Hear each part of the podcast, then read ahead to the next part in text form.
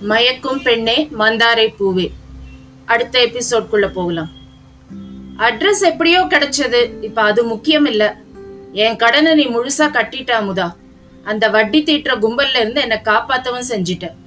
நீ கொடுத்த தொகையை உனக்கு நான் எத்தனை தவணையில திருப்பி தரணும்? சொன்னா அதுக்கு தகுந்த மாதிரி நான் சேமிச்சு வைக்க ஆரம்பிச்சிடுவேன். ஐயோ சாரு. தவணை பணம் வட்டின்னு கேட்டு புளிச்சு போச்சு. அட்லீஸ்ட் ஃப்ரெண்ட்ஸாக பேசும்போதாவது வேற ஏதாவது பேசலாமே. அடங்க மறுத்த துக்கத்தை அடக்கி கொண்டு சிரித்தான் ஆராவமுதன் ஜீவனற்ற சிரிப்பாக வெளிப்பட்டது. அது என்னுடைய பணம் தான் சாரு.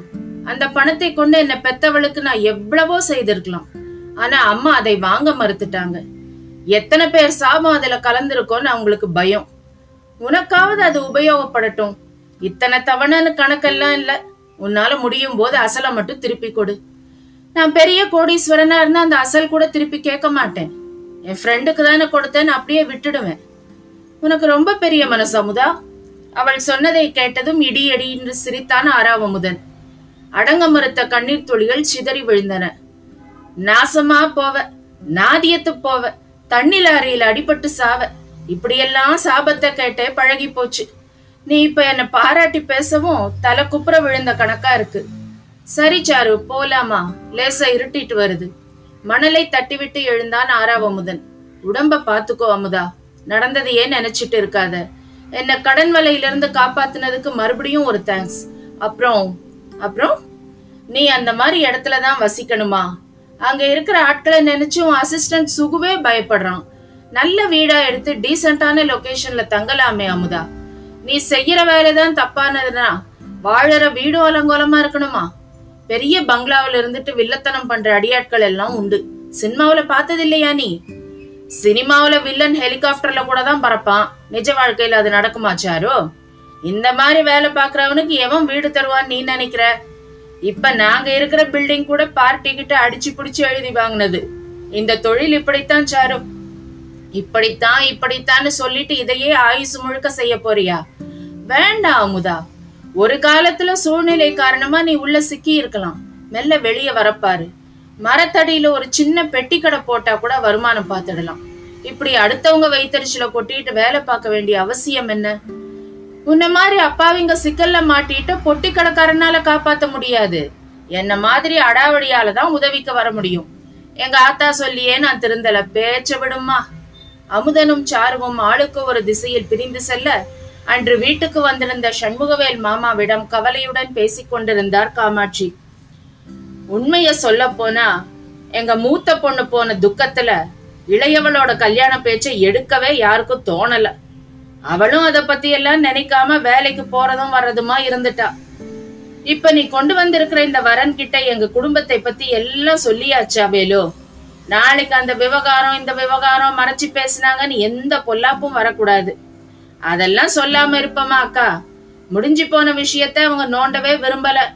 வாழ போற பொண்ணை பத்தி தெரிஞ்சுக்க விருப்பப்பட்டாங்க.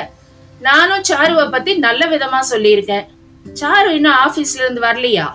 வேலை நேரம் எப்பவோ முடிஞ்சிருக்குமே. மணி அடிச்ச கணக்கா அவ என்னைக்கு வந்திருக்கா? கடை வீதிக்கு போனேன் வீட்டுக்கு தேவையானது வாங்கினேன்னு சொல்லுவா. Traffic jam. அப்படி எந்த காரணமும் இல்லைன்னா வண்டி பஞ்சர் ஆகும். காமாட்சி புலம்பிக் கொண்டிருந்த போதே வாங்க வேலு அங்கிள் என்றபடி உள்ளே வந்தாள் சாருமதி. கையில் ஆரஞ்சுகள் நிறைந்த துணிப்பை. நல்ல பொறுப்பான பொண்ணா மாறிட்ட. வீட்டுக்கு தேவையானதெல்லாம் நீதான் பார்த்து பார்த்து செய்யறன்னு இப்பதான் அக்கா சொல்லிட்டு இருந்தாங்க. சிரித்தார் சண்முகவேல். நான் எப்படா பொறுப்பு இல்லாம இருந்தேன் சொட்டக்கலையா? அப்பா கைமாத்தா வாங்கின பணத்தை திருப்பி கேட்க வந்திருந்தா அதை மட்டும் பேசு. மனத்துக்குள் அவரை அர்ச்சித்து கொண்டே முகத்தில் புன்னகை தேக்கி வைத்து முகம் கழுவச் சென்றாள் சாருமதி. மறுநாள் சாருமதி கொடுத்த புகைப்படத்தை உற்று பார்த்து கொண்டிருந்தான் ஆறாவமுதன். சமோசாவுக்கு புகழ்பெற்ற அந்த மினி ரெஸ்டாரண்ட் கூட்டத்தால் நிரம்பியிருந்தது. சோ இவர்தான் உன்னோட மிஸ்டர்னு முடிவு பண்ணியாச்சு. ஜோடி பொருத்தம் நல்லா இருக்கு சாரு. பையனை பற்றி சரியா விசாரிச்சீங்களா? உன் அக்கா விஷயத்த மனசுல வச்சு இந்த கேள்வியை கேக்குறேன். என்ன விசாரிக்க சொல்ற அமுதா? சண்முகவேல் மாமா சொன்னதை வச்சு அம்மா அவருக்கு நல்ல பையன் சர்டிபிகேட் கொடுத்துட்டாங்க. ஏதோ ஒரு பிரைவேட் காலேஜ்ல டீச்சிங் ஸ்டாஃபா இருக்கான். கை நிறைய சம்பளம். இதை விட நல்லவரன் கிடைக்காதுன்னு அம்மா மனசுல ஆசையை விதைச்சிட்டாங்க. அக்காவுக்கும் இப்படி உறவினர் ஒருத்தர் சொன்னதை வச்சுதான் சம்பந்தம் பேசணும். அப்புறம் என்னாச்சுன்னு உனக்கே தெரியுமே. என்னது? அம்மா மனசுல ஆசைய விதைச்சாங்களா? என்ன உளறல் இது? கல்யாணம் பண்ணிக்க போறவ நீ சாரு? ஓ மனசுக்கு பிடிக்காமலா சரின்னு சொன்ன? ஆமா பிடிக்கல. கல்யாணம் என்கிற கான்செப்டே பிடிக்கல. இப்படியே இருந்துடுச்சாலும்னு மனசு சொல்லுது.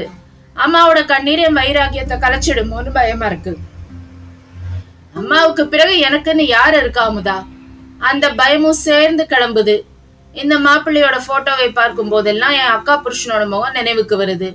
அக்காவுக்கு நடந்த மாதிரி எனக்கும் ஏதாவது நடந்துடுமோன்னு பயமா இருக்கு அமுதா. எதுக்கு சம்பந்தமே இல்லாத ரெண்டு விஷயங்களை முடிச்சு போட்டு குழப்பிக்கிற? உனக்கு அந்த அளவுக்கு குழப்பமா இருந்தா நான் வேணா என் ஆளுங்களை விட்டு இந்த மாப்பிள்ளை பையனை பத்தி ரகசியமா விசாரிக்க சொல்லவா? உறவுக்காரங்க விசாரணைக்கும் வெளியாளுங்க விசாரிக்கிற விதத்திலும் வித்தியாசம் இருக்கும் இல்ல? எந்த சந்தேகமும் வராதபடிக்கு என்னால செய்ய முடியும் சாரு. குழப்பத்துடன் அவனை பார்த்தாள் சாருமதி. கல்யாணமே வேண்டாம் என்று அம்மாவிடம் பிடிவாதம் பிடித்தாகிவிட்டது. என் காலத்துக்கு பிறகு தனிமரமா நிக்க போறியா? என்று கேட்டு கேட்டு அவளை பயமுறுத்தி கொண்டிருக்கிறார் காமாட்சி. திருமண பேச்சு என்ற ஒன்று வீட்டில் எழாமலே தானே இருந்தது. திடீரென்று இந்த சண்முகவேல் மாமா வந்து குட்டையை குழப்பி விட்டு சென்று விட்டாரே. அவரிடம் கைமாற்று வாங்கிய பணத்தை கூட திருப்பித் தர வேண்டியதில்லையாம். இந்த வரனை கட்டிக்கொள்ள அவள் சம்மதம் சொன்னால் போதுமாம். அதுவே கௌரவமாக இருக்குமாம். அந்த வரனை பற்றி உருகி பேசி அம்மாவின் மனத்தை கலைத்தவரை நினைத்த போது சாருவுக்கு ஆத்திரமாக வந்தது. அந்த மாதிரி விசாரிக்கிறது உனக்கு சரின்னு பட்டுச்சுன்னா அதுவே செய்ய அமுதா என்னால எந்த முடிவுமே எடுக்க முடியல. நான் கிளம்புறேன். தன் டூ வீலரை நோக்கி சோர்வுடன் நடந்தாள் சாருமதி. இத்தனை பெரிய உலகத்தில் பெண்கள் நிம்மதியாக தனித்து வாழ ஒரு இடமே இல்லையா? ஏன் எப்போதும் சமுதாயத்தை காட்டி பயமுறுத்துகிறார்கள்? அக்கா இறந்த போது எந்த சமுதாயம் உதவிக்கு வந்தது? என்ன மாதிரியான வாழ்க்கை இது? பெண்கள் என்றால் எப்போதும் நிழல் தேடி பதுங்க வேண்டும். முதலில் அப்பாவின் நிழல் அடுத்து கணவனின் நிழல் பிறகு பெற்ற பிள்ளைகளின் நிழல். தன் கையில் இருந்த புகைப்படத்தை உற்று பார்த்து கொண்டிருந்தான் ஆறாவமுதன். பார்க்க மிகவும் நல்லவனாக தெரிகிறான் மாப்பிள்ளை பிறகு ஏன் சாரு இப்படி பயப்பட வேண்டும்? அக்காளின் மரணம் ஆறாத ரணமாக மனத்தில் தங்கிவிட்டதால் வந்த கோளாரோ வெளியூருக்கா? அன்று இரவு பெட்டியில் துணிகளை அடித்துக் கொண்டிருந்தவனை ஆச்சரியத்துடன் பார்த்தான் சுகு. ஆமா சுகு ஒரு பர்சனல் வேலையா போறேன். திரும்பி வரத்துக்கு நாலு நாளோ ஒரு வாரமோ முன்ன பின்ன ஆகலாம். எங்கிட்ட வசூல் வேட்டையெல்லாம் நீயும் நம்ம பசங்களும் பார்த்துக்கோங்க நிறுவனத்துல சொந்த ஊருக்கு போறதா சொல்லி வச்சிருக்கேன். எவன் கேட்டாலும் நீயும் அப்படியே சொல்லிடு. அப்ப நீ சொந்த ஊருக்கு போகலையா? பொய் சொல்லிட்டு போற அளவுக்கு அப்படி என்ன முக்கிய ஜோலி? அடே உங்ககிட்ட நான் என்னைக்கு போய் சொல்லியிருக்கேன்? இது வேற விஷயம்பா. இப்ப இத பத்தி பேச நேரம் இல்ல. சிரித்துக்கொண்டே புறப்பட்டான் ஆறாவமுதன். இரவு பேருந்து காற்றை கிழித்துக் கொண்டு நெடுஞ்சாலையில் பயணித்தது. உனக்குன்னு ஒருத்தி எங்கிருந்து வருவா? ஆனாலும் வருவா ராசா. நீ தனியா நிக்க மாட்ட. அம்மாவின் ஈனஸ்வரம் காதருகில் ஒலிக்க திடுக்கிட்டு கண் விழித்தான். பஸ் பிரேக் டவுன் ஆயிடுச்சுப்பா. எல்லாரும் இறங்குங்க. கண்டக்டர் பெரிய குரலில் கத்திக் கொண்டிருக்க அரை தூக்கத்தில் இருந்த பயணிகள் கடுப்பில் இருந்தார்கள். யோ வண்டி எடுக்கும்போது செக் பண்ணி எடுக்க மாட்டீங்களா? அங்கிருந்து கிளம்பி முழுசா ஒன்னரை மணி நேரம் ஆயிருக்கு. இப்ப வழியில இறங்குன்னு சொன்னா நாங்க என்ன பண்றது?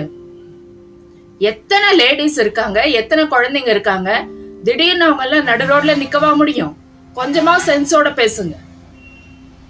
டிக்கெட்டுக்கு கத்த கத்தையா காசு வாங்க தெரியுது இல்ல ஸ்பேர் பஸ் கொண்டு வர சொல்லுங்கய்யா ஸ்பேர் வண்டி வர்ற வரைக்கும் ஒரு ரூபாயே இறங்க மாட்டோம். இல்லைன்னா டிக்கெட் காசு ரிட்டர்ன் பண்ணு. காசு முக்கியம் இல்ல ப்ரோ சொன்ன டயத்துக்கு ஊருக்கு போய் சேரணும். நாளை காலையில நான் ஆபீஸ்ல இருக்கணும். இல்லைன்னா வறுத்தெடுப்பான் அங்க யாரு வாங்கி கட்டிக்கிறது? விதவிதமான பேச்சுக்கள் விதவிதமான புலம்பல்கள். வண்டிங்கனாலே இதே தொல்லைதான்.